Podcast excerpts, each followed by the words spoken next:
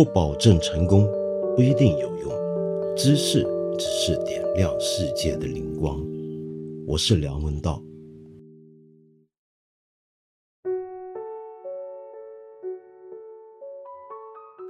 今天我们继续来读托马斯曼的《死在威尼斯》。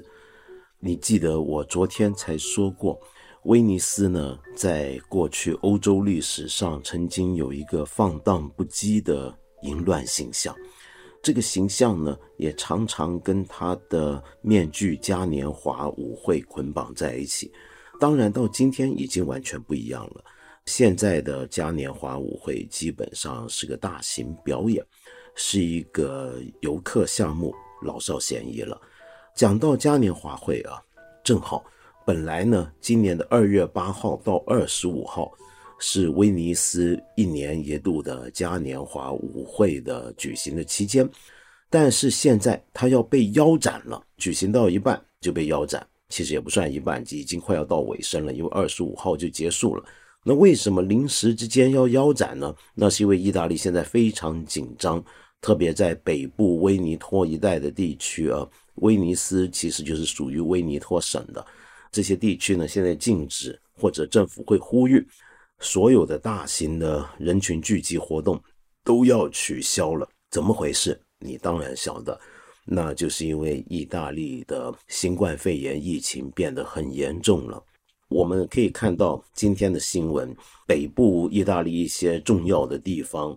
很多的城镇，大概有十几个吧，已经开始封锁隔离。我们看新闻画面，还能够看到像米兰这样的大城市里面，也有一些超市被人抢购物资，因为当地的百姓也担心这个封锁隔离会不会弄到最后像武汉这样子呢？所以很多人去超市里面抢东西，没有想到这个国家也变成这样。他们也发生这样的疫情了之后，跟我们的外交关系或者对整个国际局面会不会产生什么麻烦呢？这个还有待观察。但是之后我还会回过头来跟你再谈这一点。今天呢，我还是继续在这里跟你接着谈死于威尼斯。昨天呢，我本来是想跟你好好的谈一谈尼采，但是时间不够。那么今天继续接着讲尼采。为什么要讲尼采？你可以回头听一下我们昨天那集节目，你会发现我所读到的死在威尼斯的那些段落，都隐隐约约的，甚至已经相当鲜明的，在指涉着尼采的经典名著《悲剧的诞生》。我们可以肯定，托马斯曼呢一定读过尼采，并且深受他的影响，而且就是在他的影响底下写出了。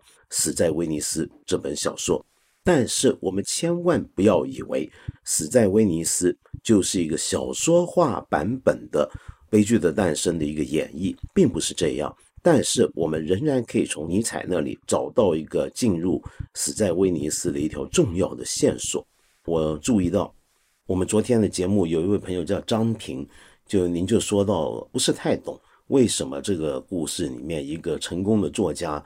对一个美丽少年的迷恋，仅仅是同志之情吗？神交都谈不上，便为此不惜牺牲性命，不肯离开霍乱蔓延的威尼斯，死在那里了。这有什么背景？有什么含义吗？那当然有背景。你看，我们之前整个描述讲的就是那个背景啊。那个背景就是因为阿森巴赫这个一号男主角，这位成功的中年作家，已经到了某种中年危机的状态。觉得自己创造的力量好像消失了，那个艺术创造力不见了。那么要寻找艺术创造力，所以度假到了南方的意大利的威尼斯去旅行。然后在那里呢，他正好碰上了这么一个外貌形象堪比太阳神阿波罗，至少能够像古代希腊留下的绝美大理石像的这样的一个美少年塔奇奥。这是个什么背景？这个背景就说明，它是发生在一个中年人的身上，它是发生在一个创作力枯竭，因此感到极大焦虑的一个伟大的作家身上。他是要来寻找灵感的，要寻找能够恢复自己创造热情的办法的。然后他找到了，这个跟我们今天要讲的尼采有关系吗？他当然有，因为悲剧的诞生里面。其中一个很重要的观点，就是人类或者至少在古希腊阶段，艺术创造力的根源之一，就是尼采所说的戴奥尼索斯精神，也就是酒神精神。酒神精神是怎么回事呢？是这样的，我们记得前天我在这里稍微介绍过温克尔曼。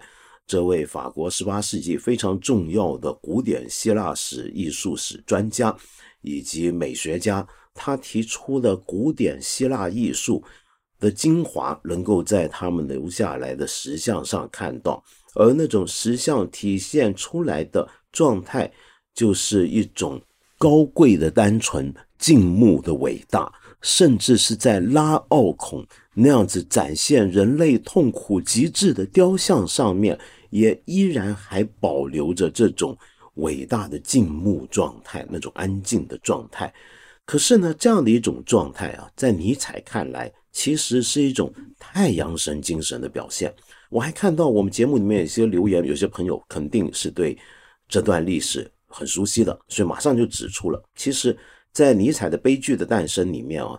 他对立了两种精神，一种就是太阳神精神，也叫阿波罗精神；一种是酒神精神，戴奥尼索斯精神。太阳神精神代表的是一种理性，而酒神精神代表的是一种感情冲动，一种非理性的状态。那这个讲法呢，是一个最典型、很常见的关于《悲剧的诞生》这本书的一个解读，一个印印象。可是事实上，我自己觉得这并不完整。如果我们很认真的去把这本书细读过，你就会发现它没有那么简单。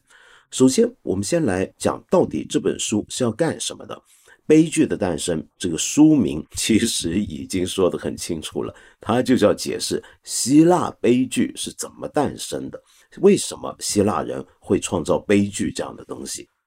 但是呢，这并不是我们今天这里要讲的重点。那么，我先不去碰。尼采最后怎么样谈到希腊悲剧的诞生？但是我还是给你一点小小的背景啊。你要知道，这本书算是尼采早期最重要的著作之一，也可以说是他成名作之一。但是当时写出来其实并不是那么受欢迎，饱遭抨击。只有一部分人注意到了这本书提出的一个创建。那么尼采呢，本来并不是一开始就做哲学的。他原来做的是古典文字学，是研究古希腊的文字艺术的。但是从这里出发呢，你就可以看到他已经直接进入一个哲学上的美学讨论，在这里也奠立了尼采的思想的一个早期的根源。在这本书里面呢，尼采呢就指出，悲剧的诞生啊，其实是两个神的对立和调和的结果，也就是太阳神阿波罗和酒神戴奥尼索斯。很多人认为这个讲法是尼采首创的，其实并不是，因为很多人还说这个讲法就是为了要跟温克尔曼对立，因为温克尔曼呢把整个希腊艺术的精神都归结为一种像是尼采笔下的太阳神精神。其实温克尔曼自己也都已经提出过了，酒神狂醉的那一面跟太阳神那种理性的光明的那一面是不一样的。可是，只是他没有再继续发展，所以某程度上讲，我认为尼采并不算是真正要相反于温克尔曼，而是延续了他。在这里面，我们首先来解释到底太阳神是什么形象，太阳神代表的是一种什么样的一种精神状态。首先，你可以这么来想啊，太阳是什么？太阳当然就是我们世间一切的光明的来源，对不对？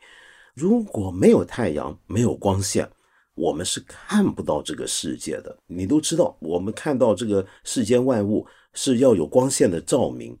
那所以呢，要有光线，这个世界才万事万物一一呈现在我们眼前。而有了光明，我们眼睛看得到东西，你可以看到这个世界上的东西，它的形体是分明的，是一个一个独立出来的。假如我关了灯，或者进入黑夜。完全的漆黑状态底下，你会发现你分辨不出周遭的一切。那这个时候，世界上面所有东西它的边界就模糊了，所有的事物好像都失去了个别存在的轮廓。因此，我们可以这么来讲：太阳神精神是什么？它就是使得世界上面所有的个体能够诞生、能够显现、能够呈现在我们眼前的这样的一种精神。这样的一种精神呢，在艺术里面最佳的代表就是视觉艺术。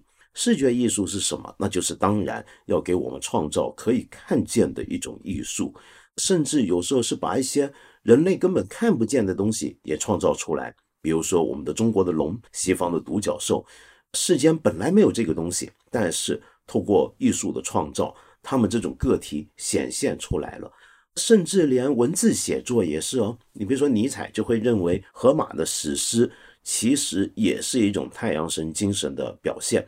因为里面所有的人物，他是非常鲜明的，在荷马的短短的几个文段之中就能够立起来了，表现出来了。我们也是看到了一个个体的形象，所以很多人会认为在这里呢，尼采所说的这个太阳神状态，它是一个有着造型力量的神，的确如此。我们看《悲剧的诞生》里面，尼采自己这么讲，他说阿波罗。作为所有造型力量的神，同时还是预言之神。Apollo 这个名字的字根呢，意思呢就是发亮的，是光之神。可是呢，我们不要以为这就是一个代表着很明确的白天一样的太阳底下鲜明的、理智的、有秩序的这样的一个世界啊。对我漏了讲一点，秩序这个字很重要。秩序呢？我们今天讲的这个秩序这个概念啊，在希腊人那里是跟混沌 （chaos） 是对立的。秩序呢，原来是 chronos 这个字，两者的对立是什么呢？混沌通常就黑暗状态，万事万物的边界消失了，混成一片，个体不鲜明。而秩序是什么呢？就是所有东西的边界出现了，所以它排列有序。那么。这个世界在太阳的照耀底下，在阿波罗精神的注视底下，这个世界的状态是没有瑕疵的，是一个一个独立的东西，是有秩序的。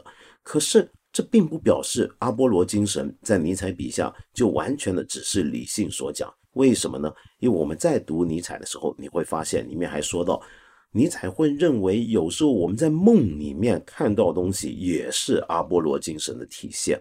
我们做梦。梦里面的东西，我们一般今天都会觉得那并不算是理性的东西，对不对？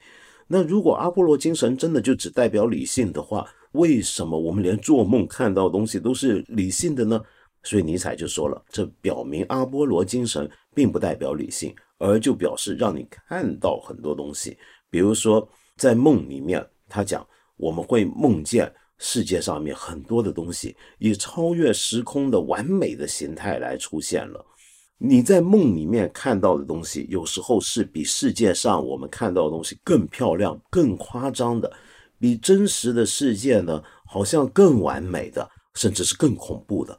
那么这样的一种状态，其实它仍然发挥了尼采所说的太阳神精神底下的那种个体原则。这种个体原则，其实他的讲法是来自叔本华的另一个曾经深深影响过尼采的大哲学家。他就提到，每一个个体都是用表面的现象去理解这个世界，每个个体都可以分辨得清楚，秩序井然。然后每个个体他看到这个世界的时候，他都是从一个距离看过去，他是客观的，所以是冷静的，是有秩序的，这叫一个个体化原则。好，我们来讲讲酒神戴奥尼索斯是怎么回事。戴奥尼索斯这个神，我们一般非西方文明底下成长的人啊，就未必很清楚。阿波罗太阳神，我们大家都听说过。那酒神就是戴奥尼索斯是个什么样的一个神呢？顾名思义，他当然是一个跟酒有关的一个神了。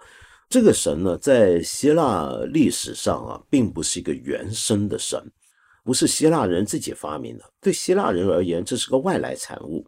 有人认为是从巴比伦那边传到去希腊的一个外来的神，然后才被希腊人逐渐接受。所以这个神的神话故事也很有趣啊。在希腊的神话故事里面，他们把它说成，其实他也是宙斯，宇宙第一大神的私生子。你对希腊神话有点印象的话，你大概知道宙斯呢，这个主神呢，跟世界上其他的那种大神不一样，他风流成性。一天到晚呢，就诱惑人间美少女，同样的，这个戴奥尼索斯也是一次他诱惑美少女生下来的私生子。但是我们知道，宙斯还有个老婆叫希拉嘛，非常嫉妒成性，讨厌她老公一天到晚在外面胡搞乱搞，所以总是要追过来对付他的一些情人跟他的私生子。这个酒神也是被对付过的，从小呢就整个身体是被撕裂，然后宙斯又把他缝合救了回来，就不断如此。所以这个酒神啊，他从一开始就是在痛苦、在纷乱。在撕裂的状态，肉体撕裂的状态下面成长的，请注意，肉体的撕裂这个概念啊，在酒神相关的文化里面而言是很重要的。希腊有一个非常伟大的悲剧作家欧利比得斯，他有一部我觉得是希腊悲剧中最厉害的一部，叫做《巴凯》。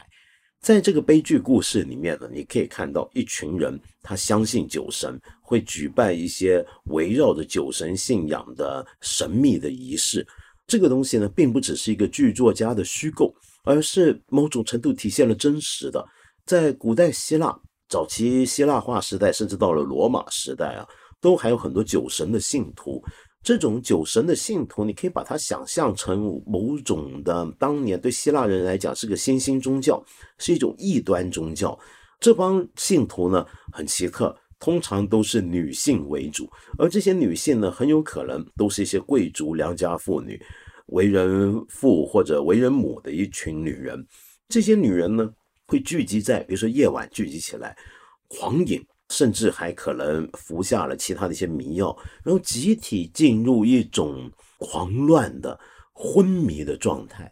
在那个状态底下，人的意志是迷失掉了，人会觉得好像自己跟这个世界没有那么明显的界限。个体与个体之间的边界也都模糊了。你试过喝醉酒吗？我知道你这么善良，你一定没试过嗑药，对不对？我们都不是这种人，那是犯法的，不好。但是喝醉酒，也许你试过。喝醉酒，你会觉得你神为之夺，你会觉得你不由自主，然后你会忘记了自己的面子。所以我们说喝醉酒的人忘形啊，请注意“忘形”这个词是不是中文表现的？其实跟希腊意思是一样的。就阿波罗精神是让你有形体的，酒神精神是让你忘形的。你忘形了，你跟人家的边界就被打穿了。你跟人家的边界被打穿，甚至跟自然世界的边界也打穿，你就进入了一个浑然一体的这样的一个状态。这是一种秩序的破坏。那么我们再看巴凯那个悲剧里面呢，这些女人甚至能够。狂乱到一个什么地步呢？就是有时候人家就会说他们在举行一种淫乱的仪式啊。那如何淫乱，我们不得而知。但是至少我们知道，进入那个状态的底下，甚至有时候会莫名的下杀手，把一些外来的人杀掉。在巴凯这本剧本里面，我们就看到其中一个王后怎么样亲手杀了自己的儿子。跟他那些陷入混乱状态的女性，去把她的儿子撕开了、分撕了，你看，就是撕裂状态。而这个撕裂状态呢，很有意思啊。在古代希腊，他们演出悲剧的时候啊，是有一个仪式的。有些悲剧演出前呢，会举行献祭酒神的仪式。这就是尼采所说的悲剧的诞生，其中一个缘由就是跟酒神相关的。在酒神影响下呢。这个悲剧开演前的仪式，祭祀酒神的仪式里面，其中一个环节很血腥的，就是活生生的去解体一头牛，一头圣牛，把它撕裂，然后血淋淋的那个现场。那么你可以想象，很残酷的那个牛在活生生的被人大卸八块的过程之中呢，是会嚎叫的，而且这个撕裂到某程度上，大家甚至会进入狂乱的状态。刀子都不用，先用刀子卸开之后，会手都忍不住要上去，然后用牙咬等等，那是一个很古怪的一个情况。这个情况其实是一种个体的解体，是不是？你个牛被解体了，就等于巴凯里面那个王子被解体了，就等于酒神戴奥尼索斯小时候自己被解体一样。你想想看，这种解体情况下，你的个体粉碎了，那就表示世界上的秩序也都粉碎了。参与酒神信仰的人，或者受到酒神精神影响的人呢，在高度投入，但是又高度毁灭自己的状态下，你当然会忘记自己本来的责任，你会解除掉所有这个社会上给你的角色的限制，你会变成一种好像非常快乐，觉得你再也不念战个体的生命，但是另一方面却又极度的痛苦，因为你失去了自我。你太不习惯这件事情，然后你进入一种极乐与极痛之间，听起来有点 S M 啊，是那样的一个状态。好，我简单大概讲完一点点《悲剧的诞生》里面这种酒神精神跟太阳神精神的对立。我们回到昨天读到的《死于威尼斯》的那段文本，在这个文本里面，你就会发现，哎，我们昨天读到的东西，好像真的是在。呼应尼采所说的话了，因为阿森巴赫他一开始注意到这个美少年塔奇奥，这个塔奇奥像一个希腊雕像一样，这种雕像体现的就是尼采所说的太阳神精神、阿波罗精神，他光芒夺目，他体现出一种很高的教养和深邃精密的思想，然后他迷恋这个东西。本来你迷恋太阳神的代表。你迷恋造型艺术、视觉艺术，你应该不会进入一个混沌、混乱的那种狂醉状态的。可是，在这里，我们却看到这位大作家阿森巴赫，他看到了一个一开始充满了太阳神隐喻、有点像希腊雕像的一个肉体，他却渐渐的陷入一种不能自主的、控制不了自己的状态。就像一个喝醉酒的人一样，明明本来想离开这座城市，因为这座城市他觉得对他很不健康。可是问题是，他却控制不了自己，就是要回到这座城市。而且呢，到了后来，他已经知道这座城市根本开始在蔓延祸乱，随时会要了他的命。但是他仍然顾不了那么多，仍然每天定睛看着。这个美少年塔奇奥，乃至于后来甚至做出了非常失态的举动，自己是个有身份、有地位的中年人了，却表现得如此的轻薄，这算不算是忘形呢？然后我们可以看到，在我们昨天读到的那段描写里面啊，一方面是阳光灿烂，这是一个太阳神的世界，可是另外一方面呢，托马斯曼写到那种海水的涌动。海浪的状态，你想想看，海浪每一个浪好像是一个个别的浪，但是我们都知道，海浪是属于整个整体的一部分，那是一种酒神精神的一个象征，是世界上所有的个体，无非都是一个贯穿的混沌的整体的其中一个部分，一个表现而已，而且瞬间升起，瞬间消灭，那样的一个个体是不稳定的，是不永恒的。我们的作家阿森巴赫对于这个太阳底下看到的美少年的那种爱、那种念慕，也进入到了一种狂醉的状态。明明因为太阳而起，却以酒神告终。他忍不住要用自己最擅长的事情，就是要写一篇东西来写他眼睛底下的这个塔奇奥。他精耕细作的写了一夜半的散文。简洁高雅，热情奔放，许多读者不久定将赞叹不已，为之倾倒。世人只知道他这篇文章写得漂亮，而不知道它的来源及产生作品的条件。这样确实很好，因为一旦了解到艺术家灵感的源泉，他们往往会大惊小怪，从而使作品失去了诱人的感染力。这是多么不平凡的时刻！他这一个心力交瘁的创作活动，也是多么不凡啊！他的灵性与另一个肉体交往，以结出多么难能可贵的果实。当阿森巴赫收藏好他的作品离开海边时，他精疲力竭，甚至感到整个身子垮了。他似乎做了一件不可告人的坏事，受到良心的谴责。为什么？因为他忘形了，他已经失去自我了。这个一辈子都每天早上起来用冷水来洗澡。然后要用自己非常坚定的那种意志力，逼迫自己尽力完成每一部作品，精雕细琢的去修饰其中的文句的这个作家，现在陷入了一个狂乱的迷惑的一个状态。这你可以说就是一种酒神精神如何颠覆掉了本来充满了阿波罗精神的阿森巴赫的一个转变。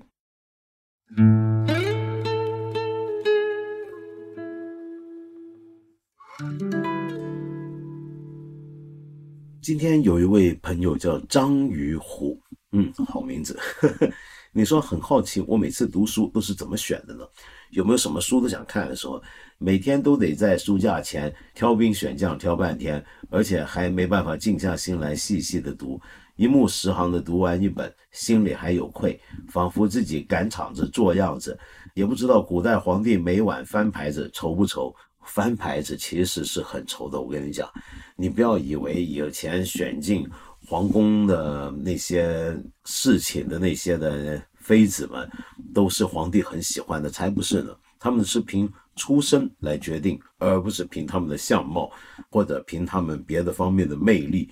所以以前皇帝并不是像你以为的那么好。你可以把它想象为是什么呢？就是一个人是坐在一个书房里面，很多书，但每本书都很无聊，都很烂，那就是翻牌子的状态。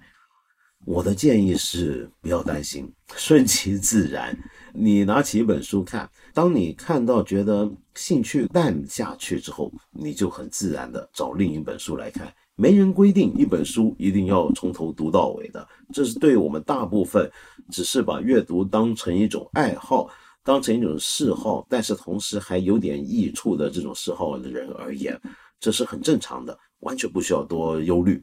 还有一种时候是什么呢？我就比较尝试这种状态，那就是可能隔一阵子自己会对某一个领域特别感兴趣，于是在这个领域里面挑一些书来看，看着看着就发现，哎，延伸下去、挖深下去、铺开去，会牵涉到很多东西。那么我就顺藤摸瓜的去把那些东西也逐步找来看。这个过程里面当然有取舍，可能原来看着的一些东西就会放下了，但是那个兴趣的线索是在的，是沿着发展的。这个时候就能够好像触类旁通的，把很多原本表面看来不相干的东西，因为这种兴趣带来的好奇心的挖掘，你发现他们之间很多事情是有联系的。这样子连起来去读呢，就一方面好像很分散，但是另一方面。中间有个大体的关怀还是贯通的，这当然只是我的个人的一个毫不足为外人道的一个小小的经验而已了。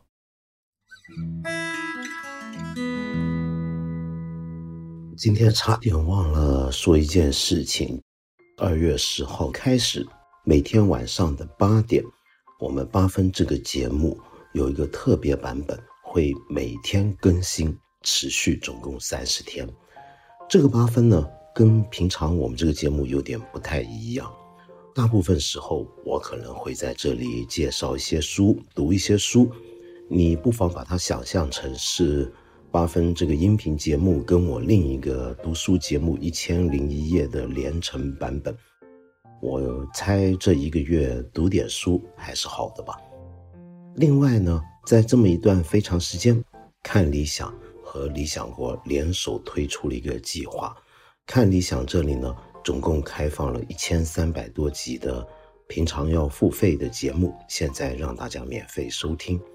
理想国则提供了二十本精选的电子图书，每一本是一块钱。为什么要这么做？并不是因为想打发无聊的时间这么简单，也不是为了增加你的抗疫能力。或者说是让你更有竞争力，而只是希望我们都能够多一点阅读，多一点聆听，多一点思考。最终呢，也许我们可以变得更好。为什么要更好？难道我们不想做一个更好的人吗？不只是自己更好，更要让别人更好。我们希望这个社会可以更好。